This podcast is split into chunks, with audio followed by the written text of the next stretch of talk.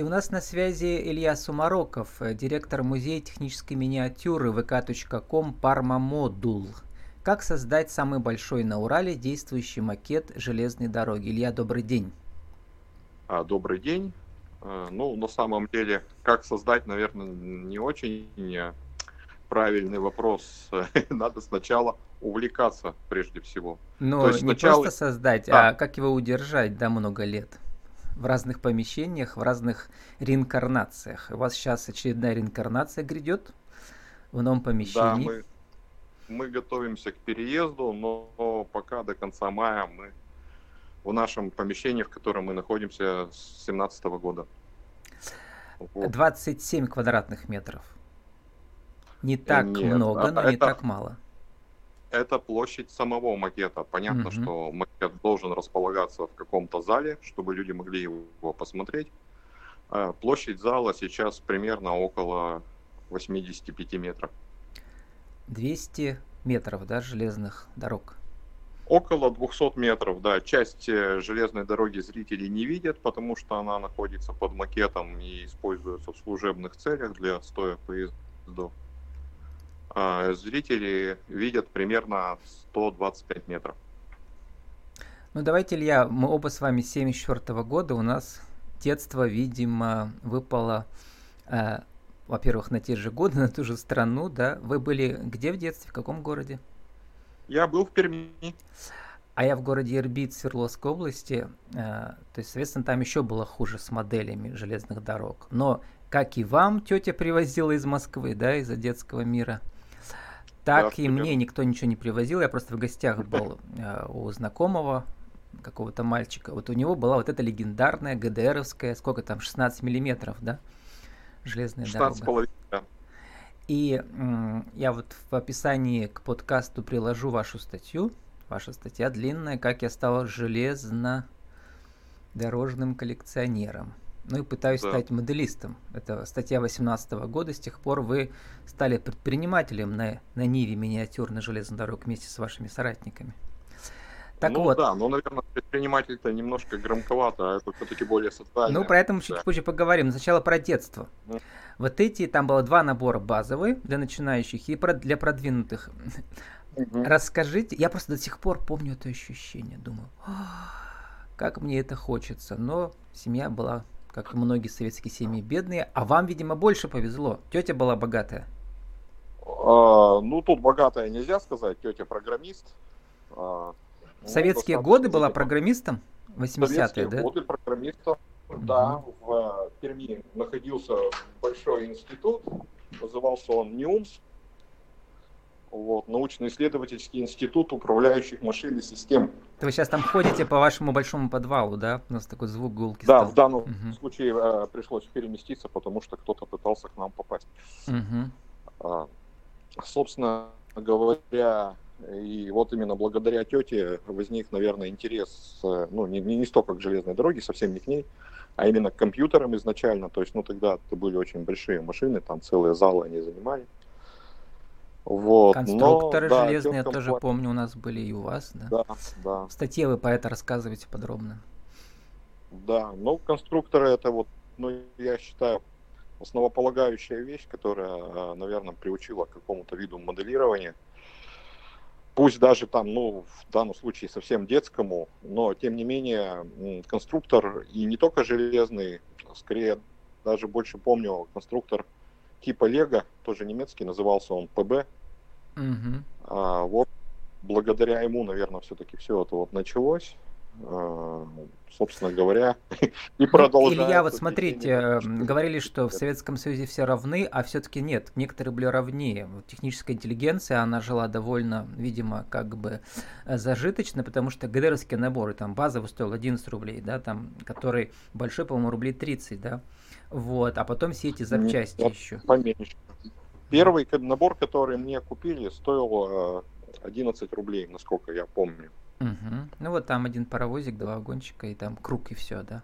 Но круга там мало. Во-первых, нужно много стрелок, да. во-вторых, ну, много, принципе, нужно много этих, как называется, длинных э, рельс, да, которые не закругляются, дефицитных, как вы пишете. А нет, вот это начинается потом. То есть сначала, когда вам купили круг и все это едет, это уже праздник большой. Особенно если вы достали батарейку, которую нужно поставить, так это совсем хорошо. Угу. Батарейки же тоже были дефицитом, жутким причем да, дефицитом. я помню. В Перми стрелки, квадратных батареек не было вообще. Стрелка там одна была в базовом наборе, да, получается? Это уже не 11 рублей, это угу. уже подороже. Ну вот, Илья, как вот эта ваша страсть болезненная превратилась, э, вот по сути дела, мы назовем это бизнес. Это бизнес на базе коллекционирования. Причем, как вас сейчас сравнивают, я про это, кстати, знаю, этот макет, который в Гамбурге находится. Как он называется в Германии? Миниатюр Вондерланд.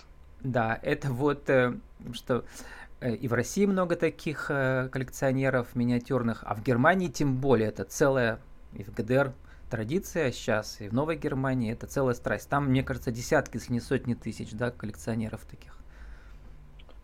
Не сотни тысяч это однозначно, и угу. такую внесу поправочку. А на самом деле именно вот такое повальное увлечение а, именно у немцев, оно началось после войны. В то время, когда они сидели, грубо говоря, дома в подвале и осознавали, а, что они натворили нужно так было чем-то заниматься. Или, или у западных немцев? У немцев, у немцев. Угу. Это универсально. ГДР э, или ФРГ, это не важно. Потому что вот эта фабрика, как называется, Пико, которая делала эти миниатюрные для, пазы, для, она же была в ГДР. Да, да, для соцлагеря, да, называлась Пико. А для капиталистического лагеря там, конечно, фирм было гораздо больше. Угу. Ну вот, и, а теперь в нашей новой России Таких, как вы, мне кажется, не очень много, да, но они есть в каждом городе, может быть, десятки, да. Но тех, кто решается создать свой вот такой реальный частный музей, действующий моделью, причем э, с билетами довольно дорогими, вынужденными, да, вот э, вы первые на Урале, пока единственные, да. А что, что касается Екатеринбурга, да. я не знаю, что я сейчас живу в Екатеринбурге, но не слыхал здесь ничего про это. Нет, у вас точно нет, потому что, конечно, все модели общаются, и мы прекрасно угу. знаем. А ну, я-то пермяк бывший, есть. просто здесь год живу уже, так, а все мои герои пока ну, из Перми. Вот, Илья, э, очень интересный вот этот кейс, э, как все-таки создать частный музей, в котором э, были бы билеты ну, доступные для людей, но одновременно они вам позволяли как-то развивать э, саму модель, чтобы модель, финансовая модель всего предприятия работала, и чтобы у вас, у вас там 8 человек, насколько я понимаю, да, энтузиастов, а сколько 7. из них, сколько из них э, э, на зарплате? А, на зарплате все на самом деле, uh-huh. а, только здесь маленько все другие формы, я так не хочу раскрывать там все коммерческие составляющие. Uh-huh. Суть э, в Ну, том, базовая что модель, как все это работает? Только билеты или еще есть какие-то частные только, пожертвования?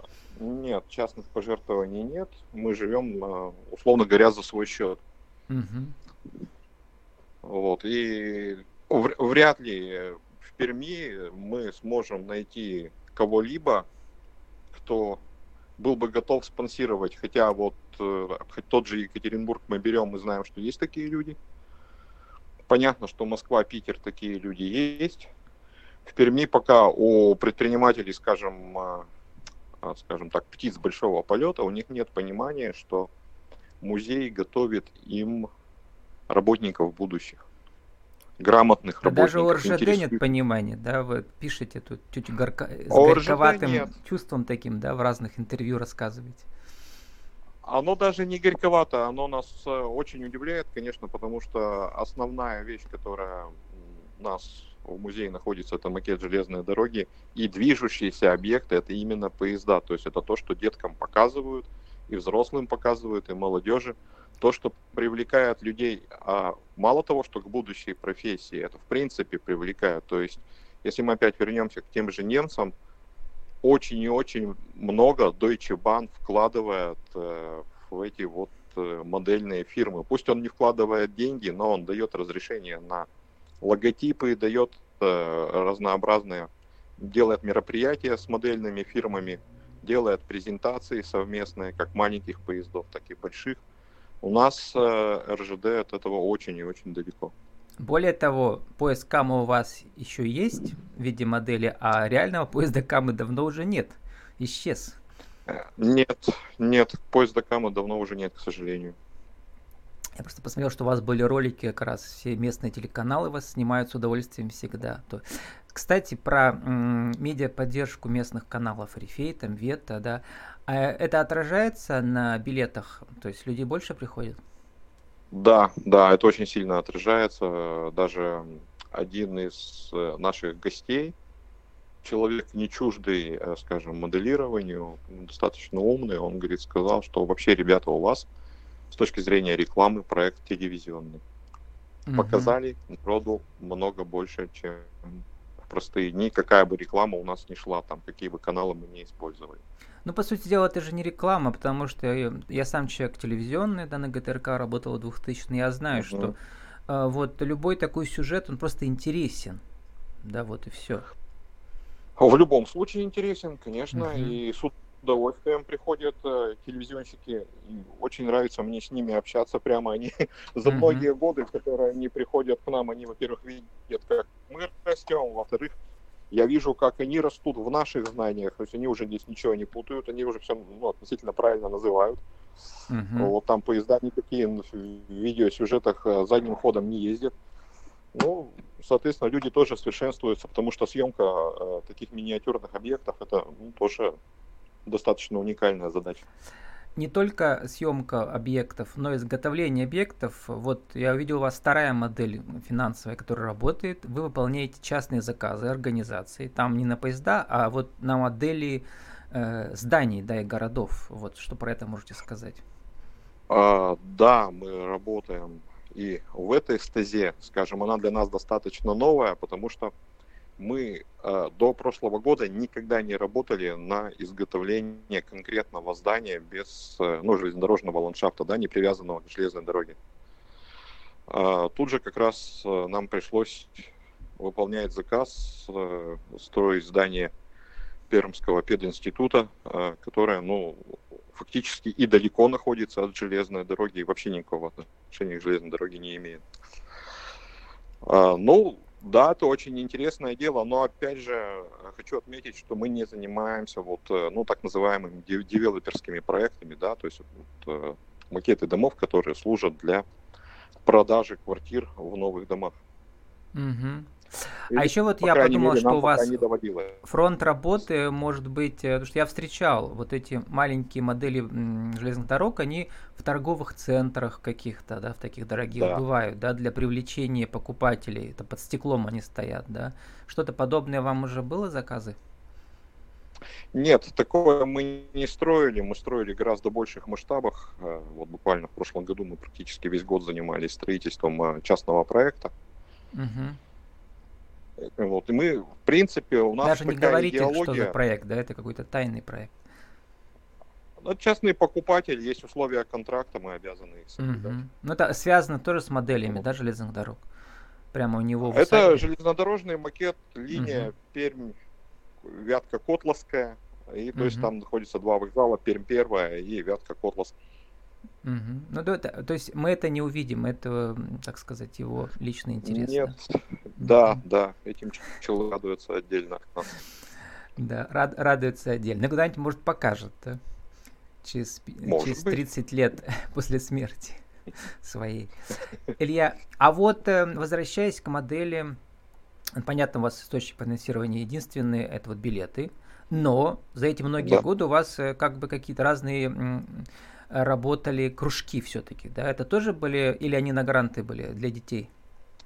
Нет, э, поскольку изначально макет строился по частям у каждого из участников дома, потом это все где-то собиралось на каких-то э, больших площадках, потом это нужно было все хранить.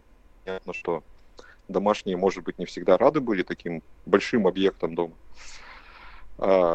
Мы постоянно искали какое-то помещение. То есть мы находились э, в ДКЖ, например, долго и несколько раз. А потом вот э, каким-то образом нас, прям скажем, занесло в Дворец пионеров, ДДЮТ у нас это называется, где администрация разрешила нам а, поставить макет в собранном виде, а мы взамен, так сказать, э, должны были Это вести бартер, кружок да, вот таким дела, образом. Да, некий, некий бартер, да. Или Хотя все-таки они вам платили ставки от государства? Да, платили зарплату, посылали на усовершенствование, то есть всю э, вот эту сторону, ну вот лично я прошел. Ну и, соответственно, на развитие ваше, во-первых, у вас будет больше помещений, да, в перспективе, сейчас вы будете переезжать. А во-вторых, э, наверное, будете как-то новые придумывать формы образовательных программ, да, которые платные тоже да, будут. Ну, в любом случае, помимо просто посещений, да, вот э, то, что вы говорите про билеты, у нас есть экскурсии. Экскурсии направлены на Экскурсии или мастер-классы прямо по изготовлению? там? Экскурсии, экскурсии, это экскурсии именно, ну, понятно, в основном это для школьников, ходят и детские сады к нам иногда. А, но, тем не менее, нет. А, Что касается э, каких-либо кружков, что касается каких-либо мастер-классов, мастер-классы, да, скорее всего, будут. Об этом сейчас идет очень активный диалог э, с нашей коллегой, с Татьяной, которая у нас э, принимала участие активно в строительстве Гранд Макет Россия в Санкт-Петербурге. Вот. э, То есть она хочет что-то вот такое сделать. А Но пока, Татьяна, поскольку она... мы находимся- э, Татьяна, как ее фамилия, она что отвечает у вас за образовательные, получается, направления, да? Нет, Татьяна не отвечает за образовательное направление, но Татьяна опытный строитель макетов, опытный макетчик. И отличный учитель в этом отношении, то есть э, мало того, что Ну, Назовите Здорово, фамилию, то, чтобы что мы запомнили. здорово. Татьяна, Татьяна, Татьяна. Татьяна Новичкова, Мгм. Ну вот, вот это направление. ей Ну, очень интересно. Ага, э, у нас время уже подходит к концу. Сформулируйте в нашей рубрике «Правила жизни и бизнеса» за минуту вот то, что вы сделали, да. Э, Что нужно для того, чтобы создать частный музей миниатюрной железной дороги 1, 2, 3? Первое, в любом случае, это желание. Оно же мечта. То есть это неразрывно связанные вещи. Мечтать можно хоть о чем, но когда-то нужно и реализовать мечты. Второе, то, что нужно, нужна команда. В любом случае, без команды вы не сделаете ничего. Объемы работ очень-очень большие, эти работы тяжелые. Хотя вот кажется, да, что вроде все миниатюрное, но тем не менее есть подмакетники, это все очень тяжело. Ну и третье, наверное, с моей точки зрения, желание что-то сделать для своего города именно у себя и лучше всех. Лучше всех, действительно. И э, Илья, совсем уже заканчивая, посмотрел, вы, да, билеты у вас не дешевые, но чем больше э, компания соберется к вам прийти, тем будет дешевле, да, у вас там. Какой самый, самый дешевый э, вариант? Сколько человек должно прийти, чтобы получилось подешевле на каждого? Самый дешевый вариант, чтобы была скидка при входе, Мгм. это у нас один взрослый и двое детей. Тогда это будет 900 рублей.